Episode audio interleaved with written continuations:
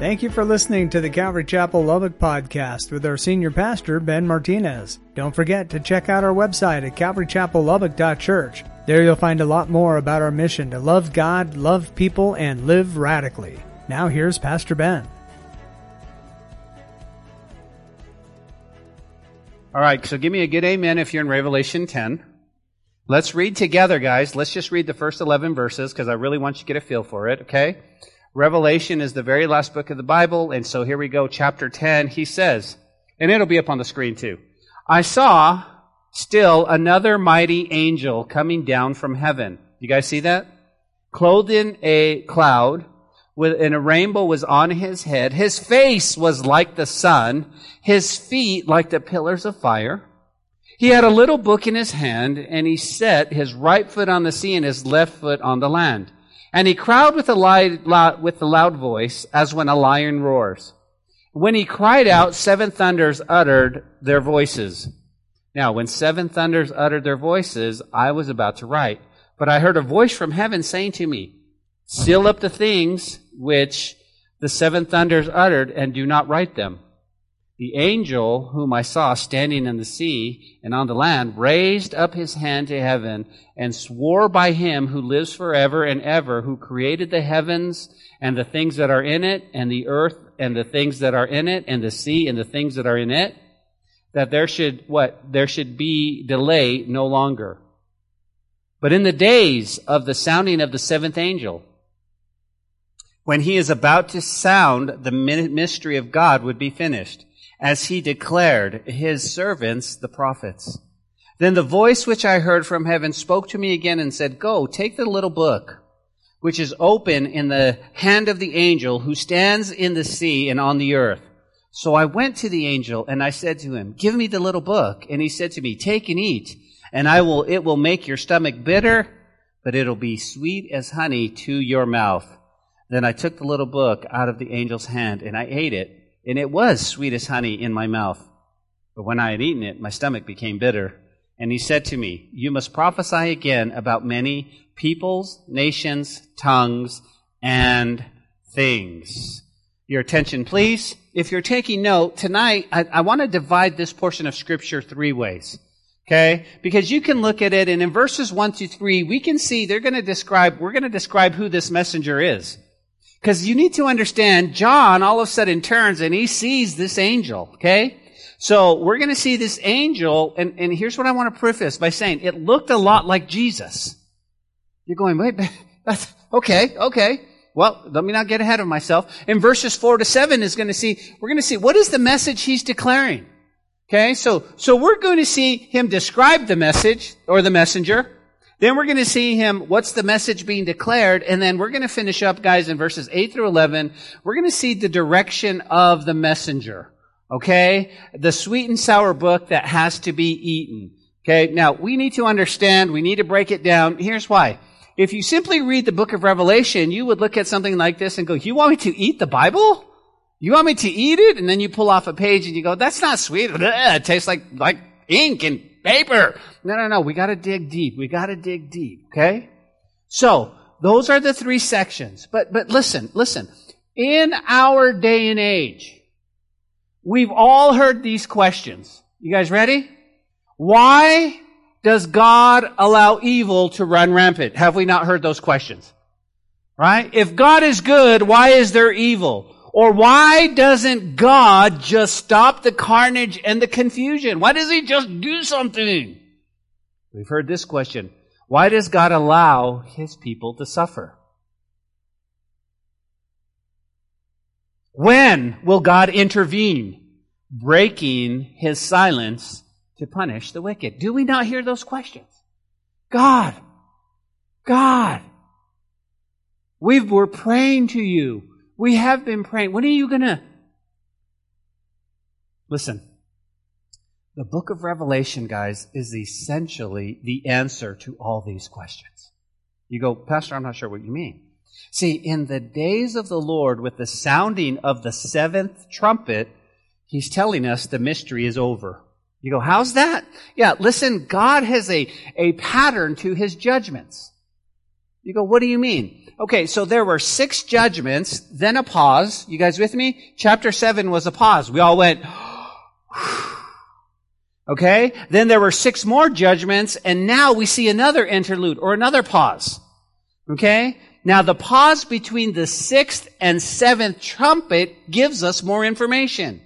And there seems to be a principle in God's judgment. What does He do? Listen to me, guys. As He pours out judgment, you and I, we walk out of here on Wednesday nights. As a matter of fact, Soph came to me the other day and goes, man, that was heavy.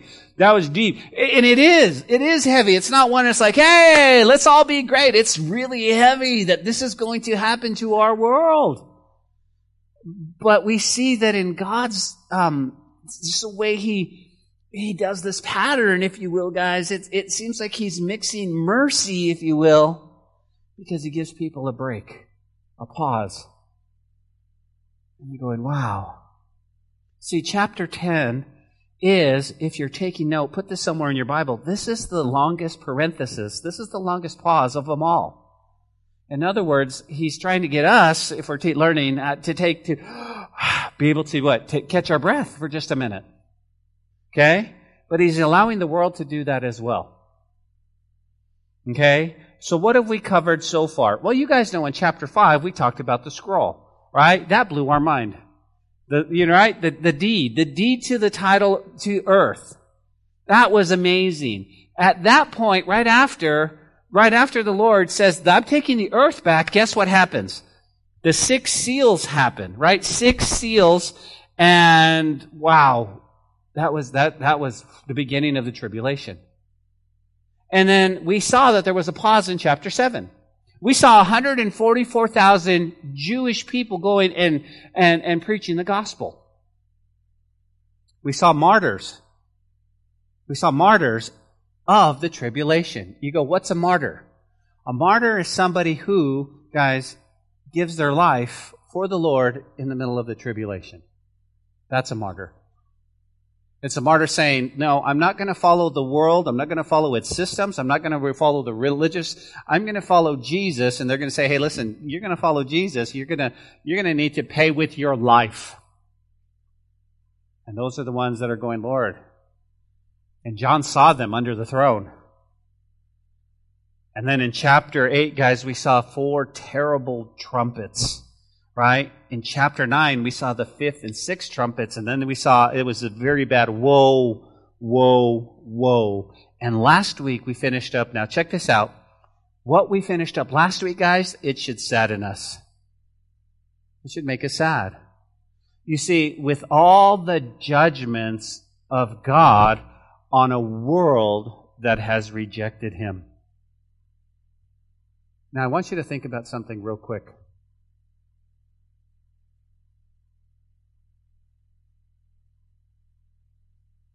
When we think about rejecting God,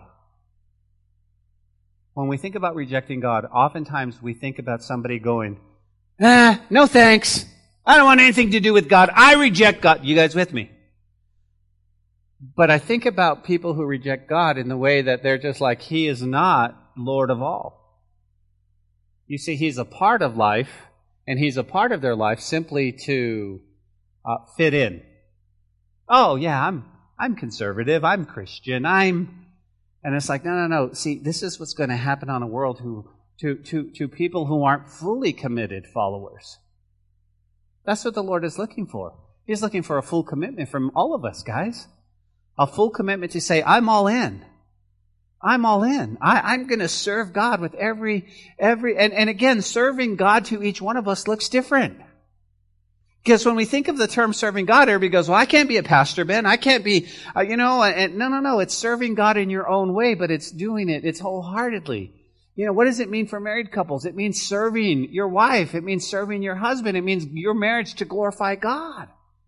What does it mean when you're single? It means that you're going, hey man, I'm gonna, I'm gonna, I, I, I want to love and, and honor God in every, everything that I do. I want to raise my kids as best I can with the knowledge and the glory of God. That's what I want to do. I want to be able to love each other and, and bring them in and have a family of God and do life together and do community. That's what it means to be Christians. The problem is, is that as we walk in this world in 2021 and 2022 and so forth, guys, we're going to see a pulling away of the basic principles and foundations of the Word of God. We're going to see a different culture come in the church and just, and it's, and it's, and it's crazy. And I'm telling you right now, listen, listen, we should be sad because this is a world that we're talking about that rejected God. And right now in our study, we have seen that half of the world's population is dead. Over 4 million people are dead.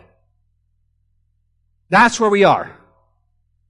Now, for you and I, we're here and, and it's like watching a movie. Do you ever watch a movie? Do you guys ever watch one of these like disaster movies, whether it's an earthquake or a tsunami and then, and you see and, and, and we really don't feel the impact of this, but I want you to understand, guys, four million I'm sorry, excuse me, four billion people up in, on the planet are dead. You go, how? Well, remember, wars. Wars. Now, now, guys, zero into your life. Zero into your little sphere. These are people you're going to know. These are people you hang with, people you kick it with. These are people These are people you respect, but maybe they're not, they're not walking as believers. People you work with. Gone. There's going to be famines. And the thing that scares me about famines, guys, is that it's our little ones. Our little ones, and there wouldn't be anything we wouldn't do for our little ones, but could you imagine what you would be willing to do to make sure your children ate?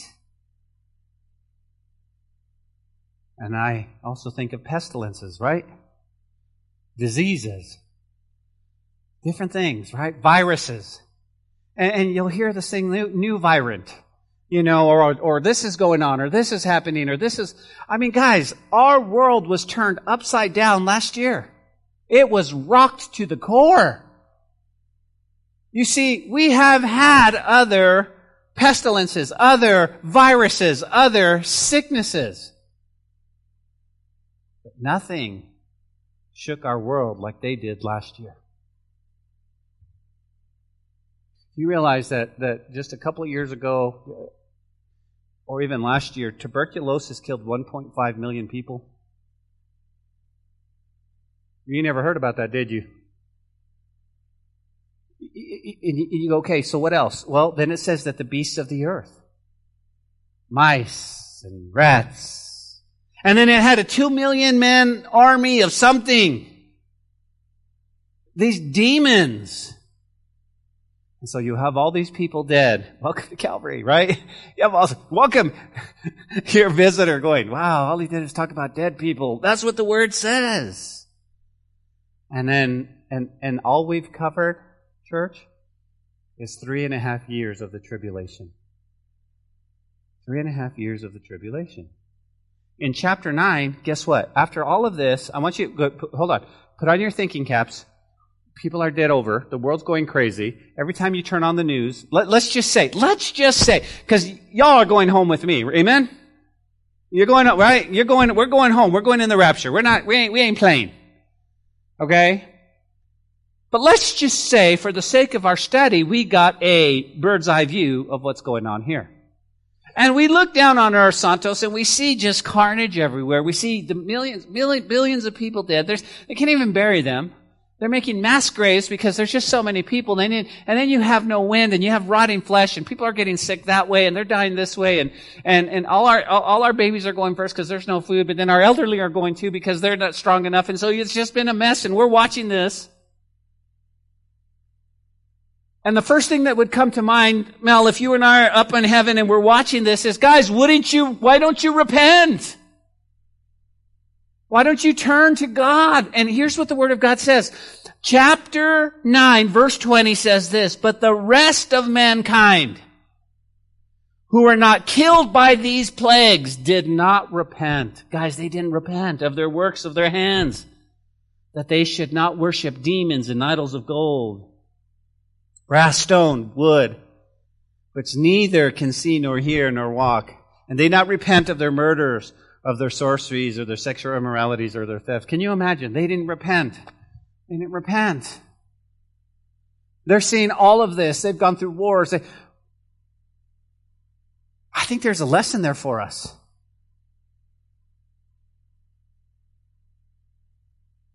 We need to repent of our sins. We need to turn and follow God. At all, at all costs, I gotta follow God. These people were like, no, no. Survival of the fittest. We're still worshiping our idols, our gold, our silver, our jobs, our career. And this makes me sad. Because in the tribulation, hearts are going to grow harder. But it makes me sad because even hearts are growing harder and harder now. They really are. Now, listen, I love that we get to live in Lubbock, Texas. I love that we're conservative. I love that people love Jesus here. I love that. I love that you can go to a coffee shop and see people open the Bible and study the Bible. I love that. Can I get an amen? But around the world, around the United States, guys, in different parts of our own country, it's not like that. It's not like that. Their hearts are hard. But it doesn't take much to harden a heart, does it? It doesn't take much to harden a heart. It's really easy because what happens is the first thing that goes is you get out of fellowship. Oh, I'm out of fellowship. That's okay. That's all right. I, I can still do this. I don't have to be part of a church. I don't have to be part of anything to, to, to be a Christian. And slowly, the way the world treats you, the way you go through, it can harden your heart.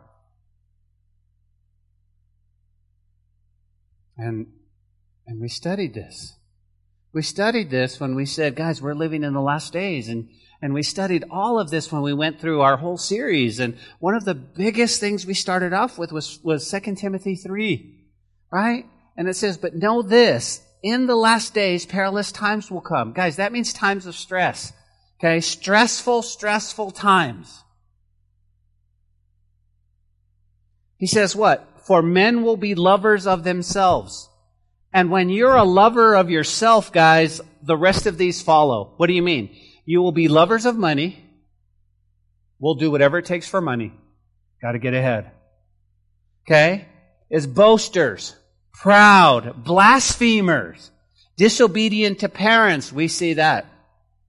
Unthankful, unholy, unloving, unforgiving, slanders, without self-control, brutal, despisers of good, traitors, headstrong, haughty, lovers of pleasure rather than lovers of God. But here's the key, guys. Having a form of godliness, but denying its power. Newsflash, they're going to look like Christians. And I started to think about this. I started to think, guys, what gives us our power? The Holy Spirit. The Holy Spirit in me. That's the power they're going to deny the power. They're not going to have the Holy Spirit. And, and, and Paul, writing to Timothy, from such people, he says, turn away. Turn away. Now, we don't see this in a grand scheme. You understand? We don't, I mean, but it's out there. It's out there. You'll see, you'll see snippets, sound bites, news, news flash, but it's out there, guys. Guys, think about this. For men will be lovers of themselves. They're not caring about you, they care about themselves. Whether it's the government, whether it's uh, corporations, whether it's the media, whatever it might be, guys, this is what we are in the last days. And don't kid yourself. Don't kid yourself. 2021 might be the year that Jesus comes back.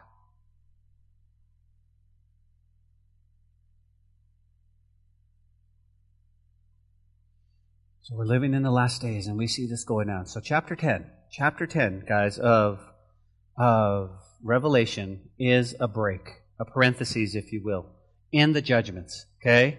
So what God's going to do, He's going to give us some more information. So let's look at the description of the messenger, because John says something incredible. Look at verses 1 to 3. He says, I saw still another what? Mighty angel coming down from heaven, clothed in, or clothed with a cloud, and a rainbow was on his head, and his face was like the sun, and his feet was like the pillar of fire. And he had a little book open in his hand, and his right foot on the sea, and his left foot on the land. And he cried with a loud voice when a lion roars, and when he cried out, seven thunders uttered their voices. Now, that's an incredible description. Okay? What was your first thought? That looks like Jesus. That looks like Jesus. Because John sees this giant angel, guys, who is very similar to Jesus. This is, I mean, think about it, right? He says, look, his face is like the sun. He's got a rainbow around his head. He's got feet like pillars of fire. His voice roars. I mean, seriously. Now, if you're taking note, you got to jot this down. Okay? I want to give you two schools of thought and a theory. You understand? Two schools of thought. I want to I want to give you both both sides of the playing field. Okay? Cuz cuz your question Alex is this Jesus? Cuz it sounds that that now, when we first read it it goes, "Man, that, that sounds a lot like Jesus." Okay? So uh, uh, so John, am I seeing Jesus? Two schools, one theory. You guys with me? Okay. Let me give you the first school. There's a lot of people who hang out at this camp. You go, this is Jesus. Really? Yep. He looks so much like it that many commentators, many people, many Bible scholars said this is Jesus and he's kind of a preview of coming attractions. Okay? I want to give you some background on why people think this is Jesus. Ready? Number one. Okay? In the Old Testament, Jesus often appeared as the angel of the Lord. Okay, so you definitely want to put that. He was clothed with a cloud. In the Old Testament again, God often appeared in a cloud. Jesus said that he would come in a cloud. And so this school reminds us that John saw Jesus coming in a cloud in chapter 1. I'm like, whoa. Number two, it says that he had a rainbow around his head. Now, a rainbow is a sign of God's promise, and we've already seen a rainbow encircled around God's throne when we had that description. You're like, okay. Then they come and say, well, his face is like the sun, feet like pillars of fire. His countenance and feet are actually, check this out, identical to chapter 1. And again, a loud voice. They said it's a loud voice. The Psalms in the book of Joel said God will roar. Okay? And the book of Revelation, chapter 5, Jesus is called the lion of the tribe of Judah. You're like, cool. I'm with you. So many folks, guys, many Bible scholars that I deeply respect believe that this is Jesus. They're hanging out in this school. You with me? You with me? But I got to give you the second school of thought. Okay? This is school number one. Oh, that's Jesus. It, it, it, it's Jesus. This is school number two. Okay? School number two. This is not Jesus. But this is an angel who looks like Jesus. And again, the same thought of reason. So your question would be, you ready? Why is this not Jesus? You just explained why some people believe it. Why is there not? Okay, you ready? Let me give you several reasons. Okay, and I want you to write this in your Bible. Look at verse 1. It says, it says this, and I saw still another. Everybody say another. Let me say it again. Everybody say another. Here's why. It says, and I saw another mighty angel. I want you to circle that word for another. And here's the Greek word that John used. He used the word allos. A-L-L-O-S. And you go, why is that important? Because the Greek word allos means one of the same kind. One of the same kind. And that takes us back to chapter 8. Why? Where he's talking about the seven angels with seven trumpets. Remember, everything has to be in context. Because if you take a verse out of context, you make it a pretext, and then it can say anything you want it to say. So we got to stay in the context. Everybody understand that? Okay?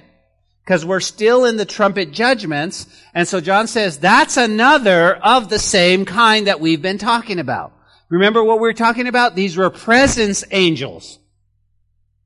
If John were to talk about Jesus, he would have used the Greek word um, heteros H E T E R O S.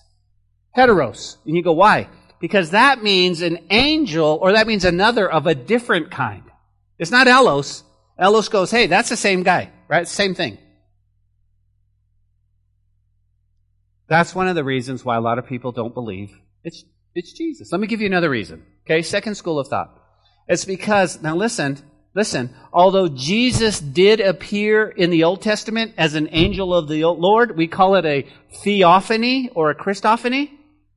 He never appears this way in the New Testament. He never comes as an angel of the Lord.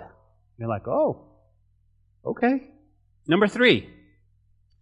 Whenever Jesus is mentioned in the book of Revelation, John always gives him an unmistakable title.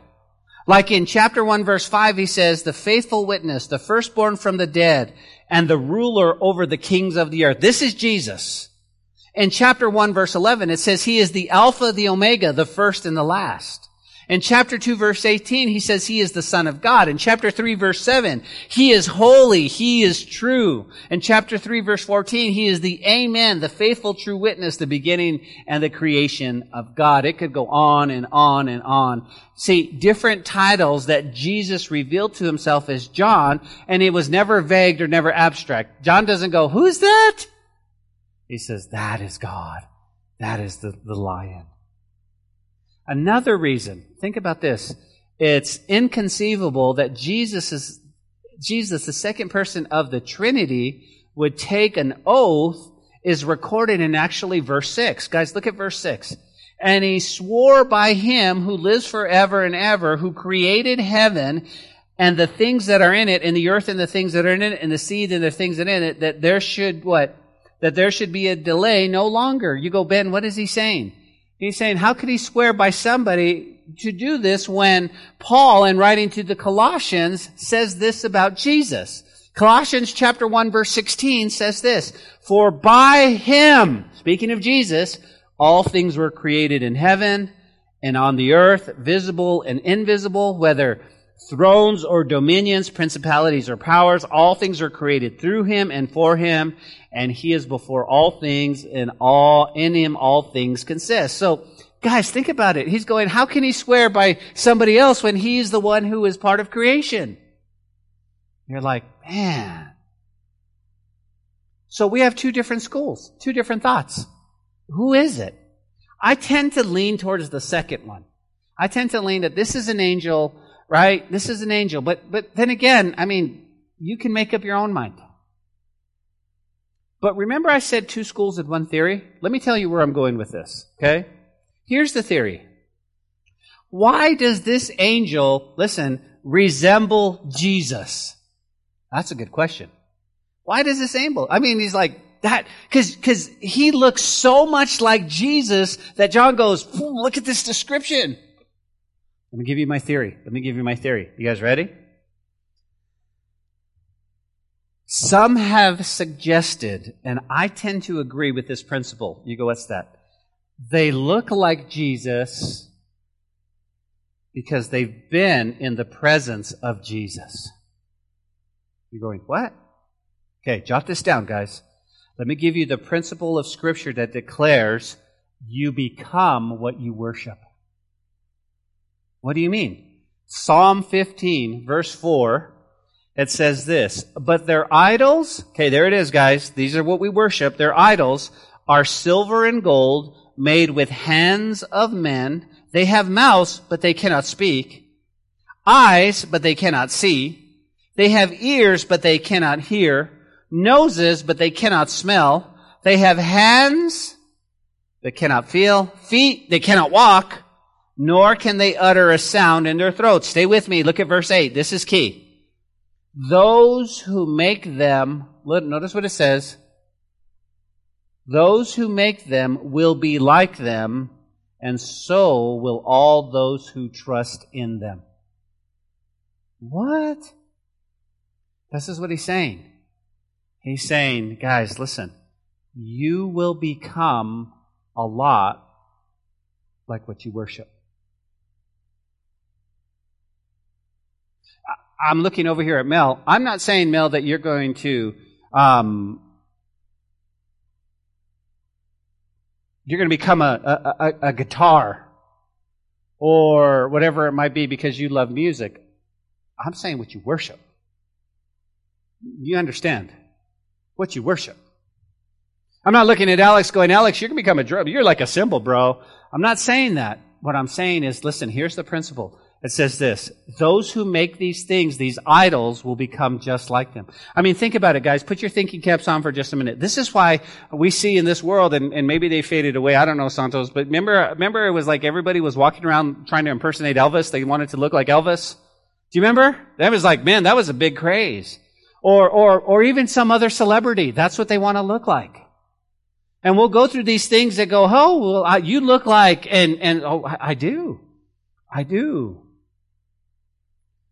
But if you want to know what somebody worships, talk to them for five seconds. Talk to them for five seconds. The conversation will clearly go. It might be, listen, it might be whatever they're into. Could be cars, homes, money, whatever, careers, children. It could be that. I have a pastor friend, pastor friend, that anytime you talk to him, it seems like he talks about tithes and offerings and money. It's weird. It's really weird. And I just kind of go, I get the feeling that maybe he, I, I, I, I don't know. I don't know. But here's the principle. You guys ready? The principle is you become like what you worship. And that's a great principle for us. You go, why? Because I want to become more like Jesus. You see, over in 1 John, he says that there are people who walk just like Jesus walked, look like Jesus. Now, I get it. We're not Jesus. You understand. But if that principle holds true, guys, listen, what a great application for us today. Because if we worship the Lord, we should be like Him.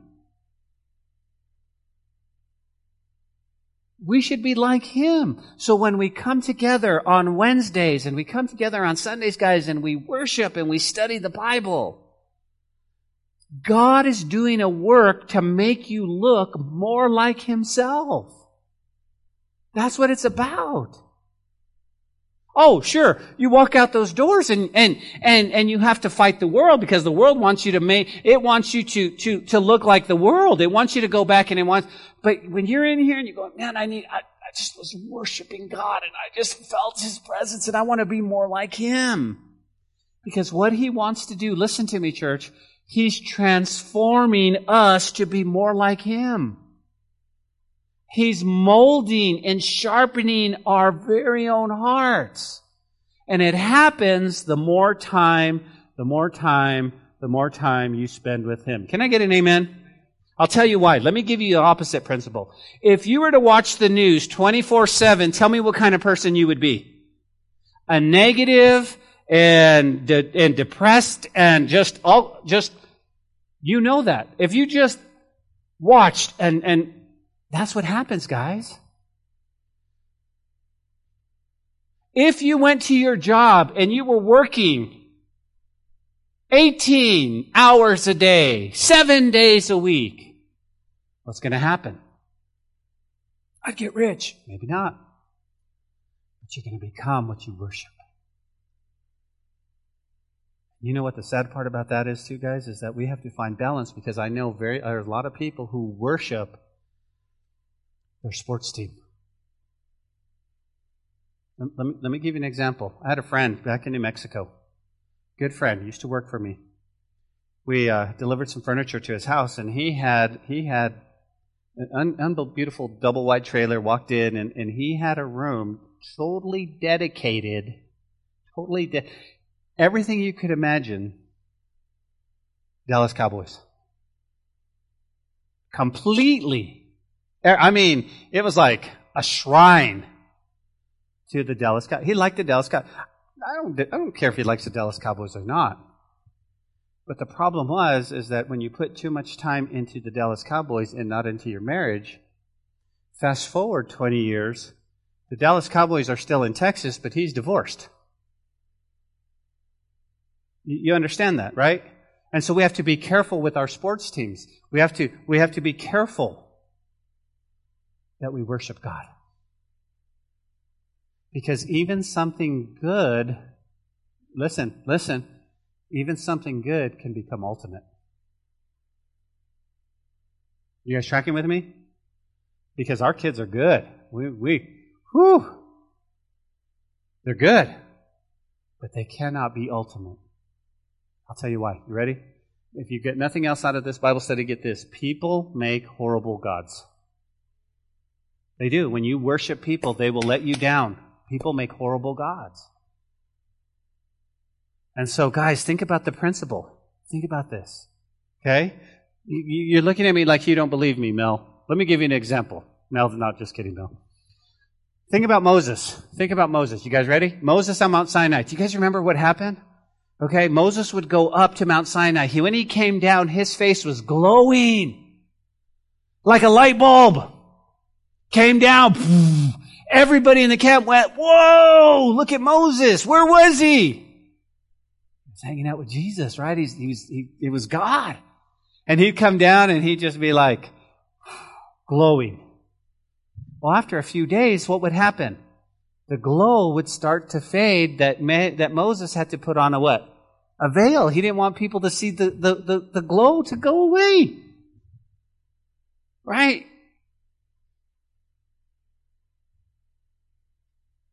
He, he knew that the glow was fading. And it would fade until he went back into the presence of God. So let me give you some application. In reality, we do the same thing. Because tomorrow morning, you're going to get up, you're going to spend time with the Lord, and you're going to glow. And you're going to go off on your day. And living in this world has a way of taking the glow right out of you. You understand that?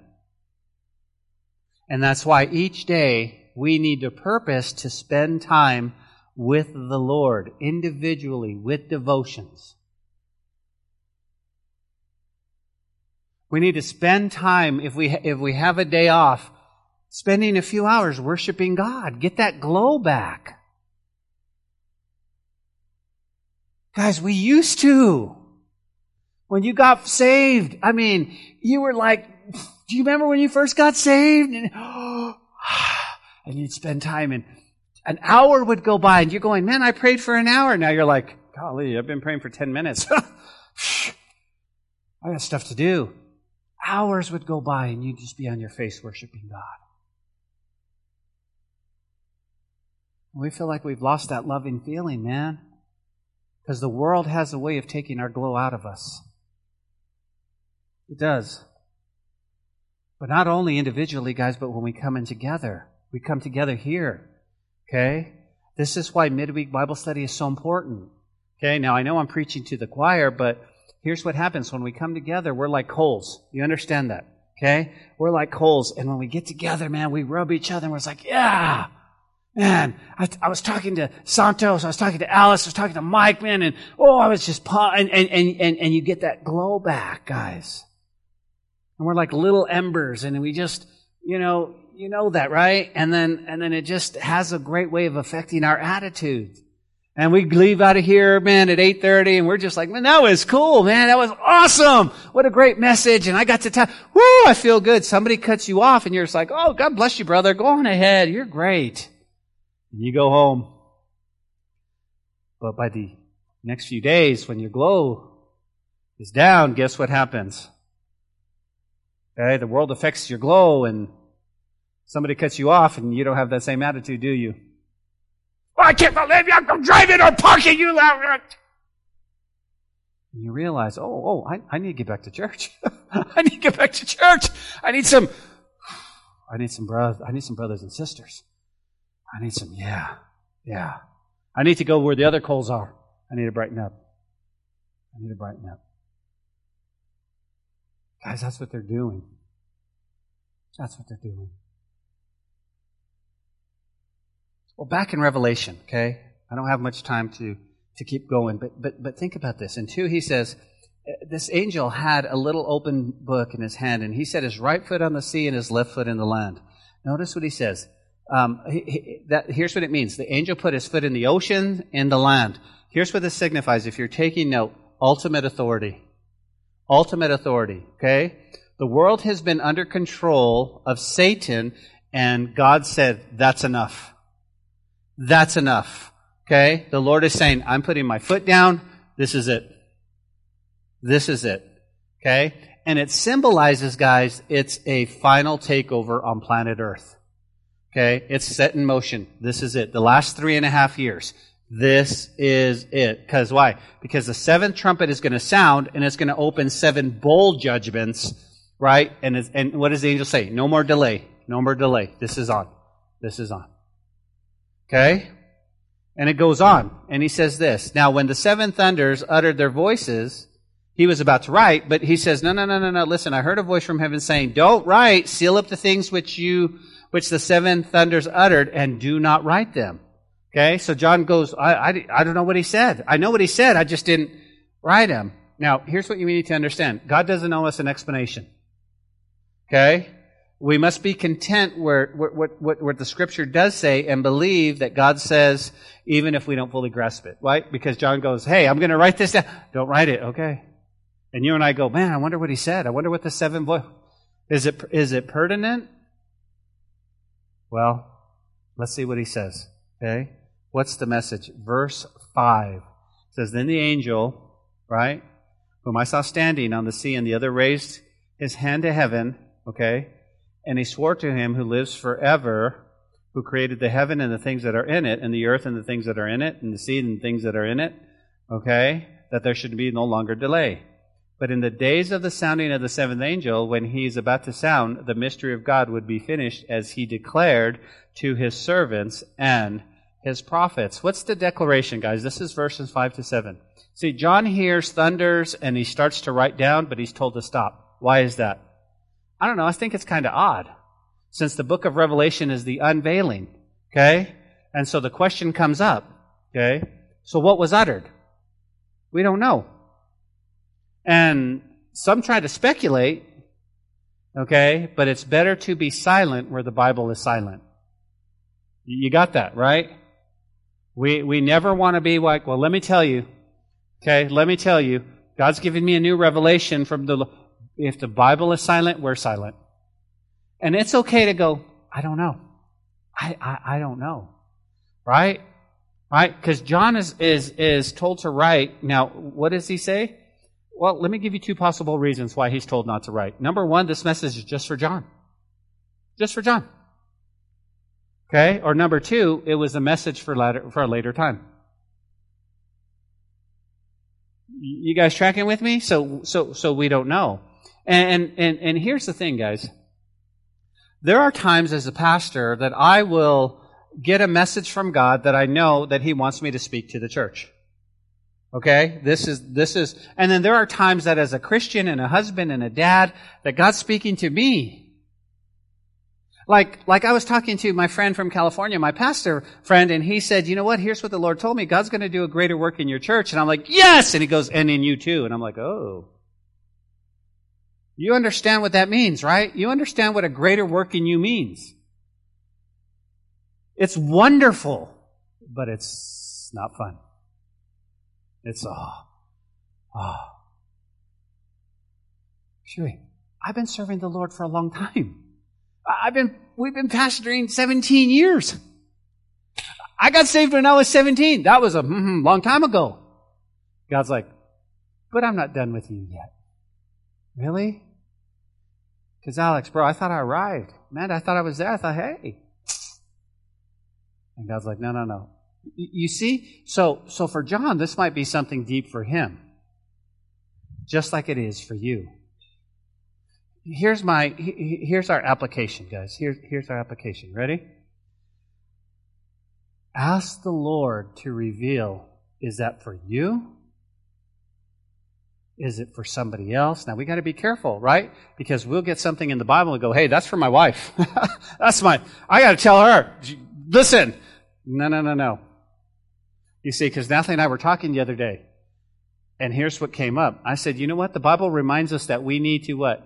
First remove the plank from our eye before we can see the speck in our brother's eye. So it's always looking inward, guys. Always. It's always looking, Lord, where am I with you? Is this righteous? Should I say this? Where are we? I want to remove the, I know I've got a plank. You got a plank? I know I've got a plank. I, just want to help my brother out with the speck. And once I move the plank, then I'm going to be more humble to be able to tell my brother, my sister, hey, there's a, there's a speck there. Why? Because Santos, if I were going to tell you you have a speck in your eye and I don't remove the plank from my eye, I'm going to beat you over the head with my, my, my plank, right? wow, and that's that's pride. Wow, why'd you hit me so hard? Well, if you would just read the Bible like I did, Santos, you wouldn't go through those troubles you do. And if you would just do what I said, you would do what I do. And man, you, you know what? You God is just blessing me all over the place. And I just understand I'm just highly favored. No. I'm a sinner. I'm broken, man. And I don't want you to go down that path, bro. That leads to destruction. I've been there. You guys have been through stuff in your life so that you can help others not go down that path. You've experienced heartache and brokenness so that you can help. I'm not saying it always works. I'm not saying that they always listen to you, but, but that's your goal. Wait, wait, wait, wait. You, you've been through what I've been through? Yeah. I thought I was the only one going through this.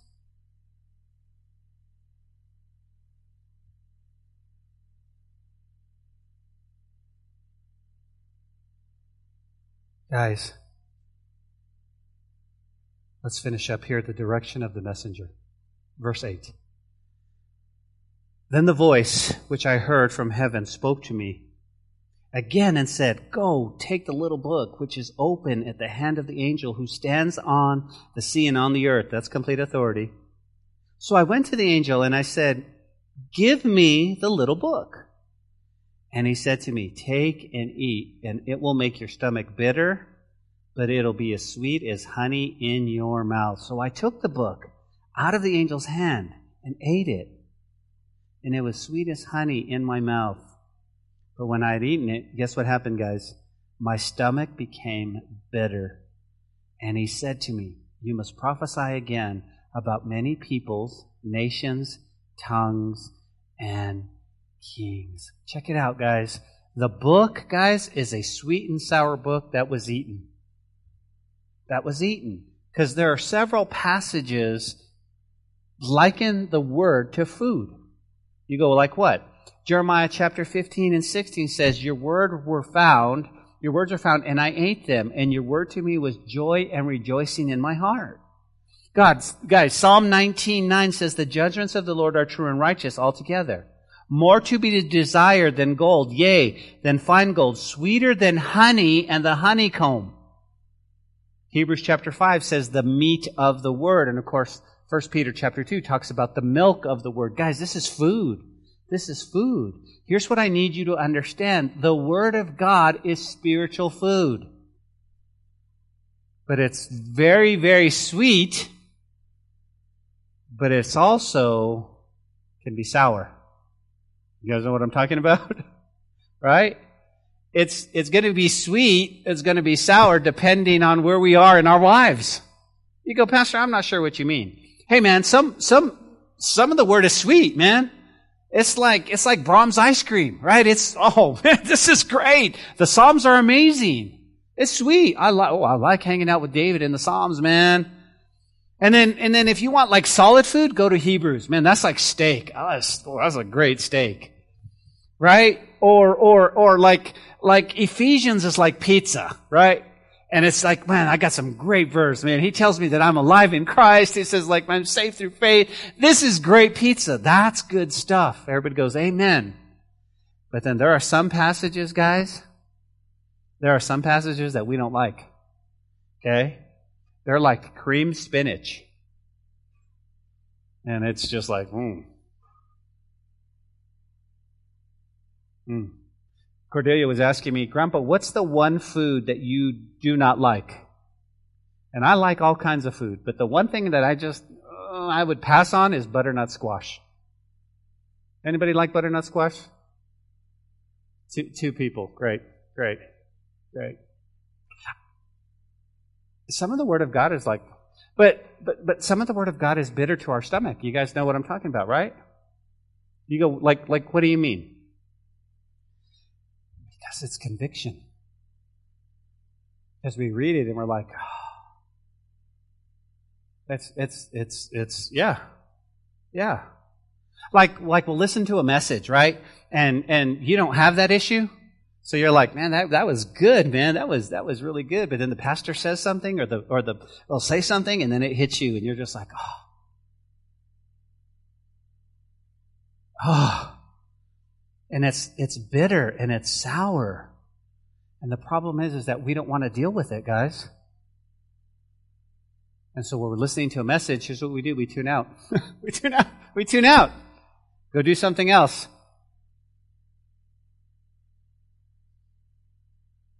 Isn't God amazing? Because when you're having marital problems, it seems like that's all the messages that come on. You're like, man, he's talking about marriage again. Ugh. Loving your wife. Oh, I can't believe this, right? Or, or if you're struggling with a certain thing, it just seems like that. And, and, and how much better, guys, if we were to respond beautifully to the conviction of the Holy Spirit instead of resisting it. Lord, is this me? Is this me?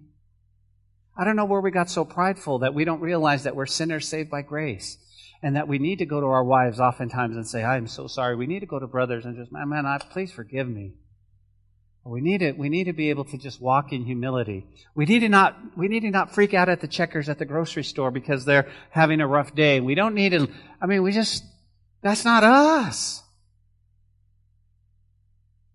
Because we spend time with Jesus. I want to be more like Jesus. Jesus wasn't selfish, self-centered.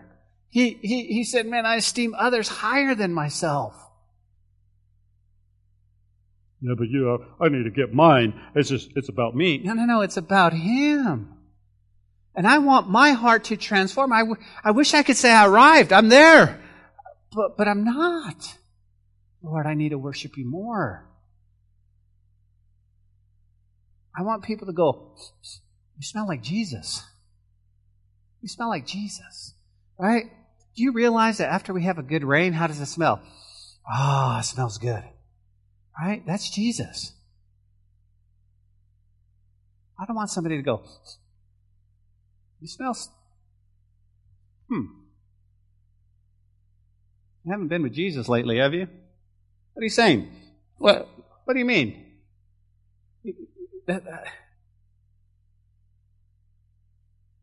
Guys, Revelation is a book, guys, both bitter and sweet. Why? Think about this. When we read about our Lord coming back for us, isn't that sweet? Ah, it's sweet. When we read about the tribulation and realize we're not going to be here, that's sweet. Can I get an amen? But it's also bitter. Why is it bitter, Tony? I'll tell you why. Because when we read about the three and a half years and the four billion people that are dead and everything that they're going to go through, that makes my stomach upset. Why? Because I know that there are people that are going to go through this.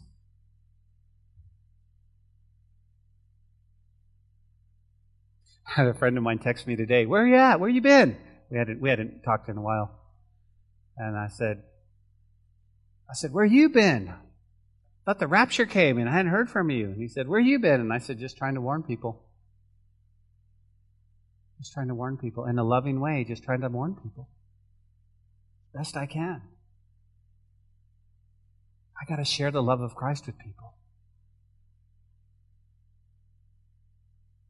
Like Paul says, I'm a debtor. I'm a debtor. I'm in debt. I've got to share, even if it risks offending you. Because I believe there's power in the gospel. There's some people I need to talk to and relatives I need to write to. And I need to tell them. I need to tell them. Let's close, guys. Let's close. We're going to spend the next couple of minutes just uh, preparing our hearts for worship.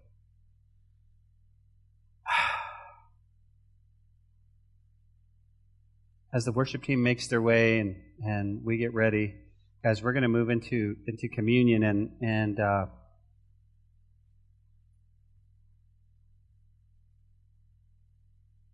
it's going to get worse.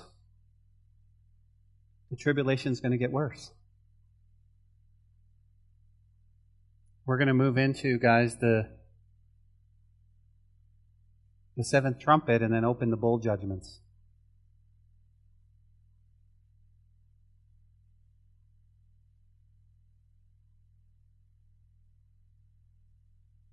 Let's uh, let's take a moment just to pray. Just to pray. Father, you are gracious and compassionate and loving. And I thank you for your word tonight. But Lord, as we move into communion, Lord, we would just spend just just a moment, God, just honoring you. We love you, Lord.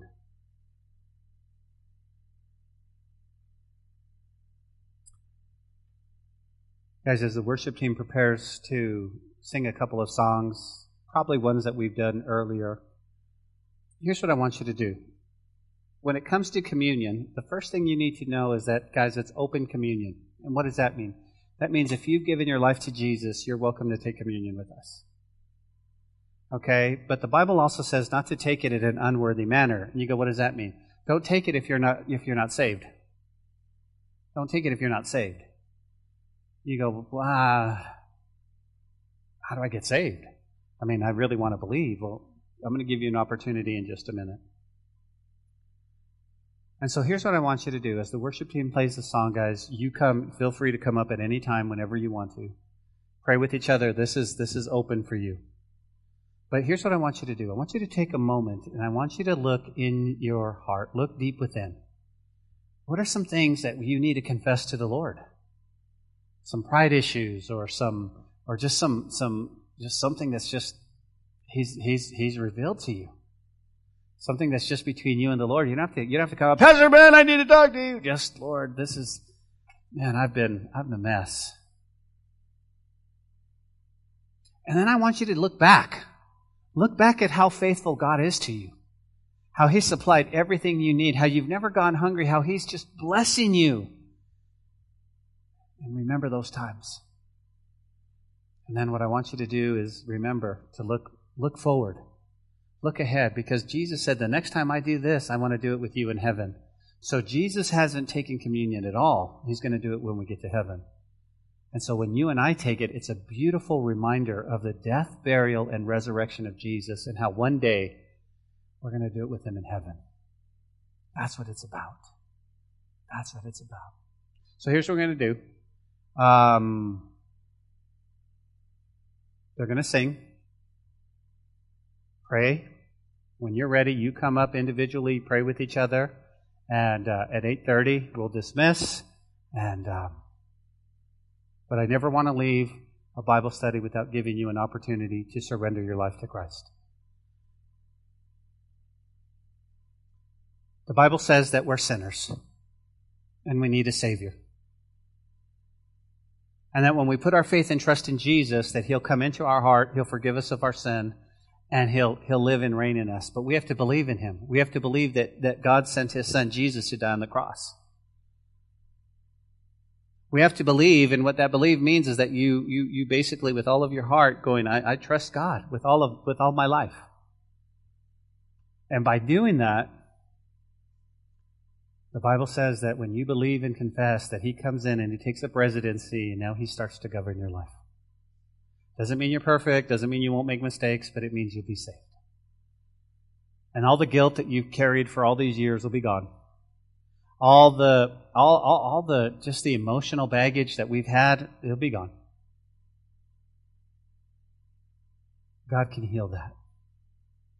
He does it every day. So let's pray with every eye closed. I just want to give you an opportunity with every eyes closed. Those of you watching online, if if you happen to be, listen, maybe God's speaking to you. I know His Spirit is moving crazy, but listen, here's the deal. If you're here and you've never surrendered your life to God and, and God has been, has been speaking to you, today's your day. And here's what I'm going to ask you to do. I'm going to ask you to be really brave and just lift up your hand and say, Ben, would you pray for me? I want to give my life to Jesus. I want to be right with God. I want my sins forgiven and I want to, I want to know that I'm going to heaven to die tonight. And I want to take communion knowing that I'm a Christian. And if you want to do that right now, those of you watching online, those of you in the room, if you'll just lift up your hand and say, Ben, pray for me. Nobody's watching you. God will see your heart. You say, Ben, pray for me. Help us look real quick.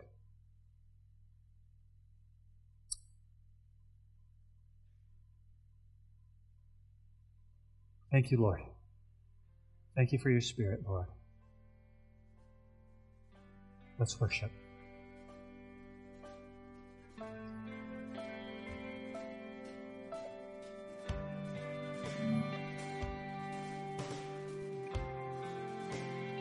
We hope you enjoyed today's message. We'd love to hear from you and see you in person at the church. You can find our contact information, location, and even give a donation at calvarychapellubbock.church. We'll see you next time on the podcast. Until then, may God bless you and your family.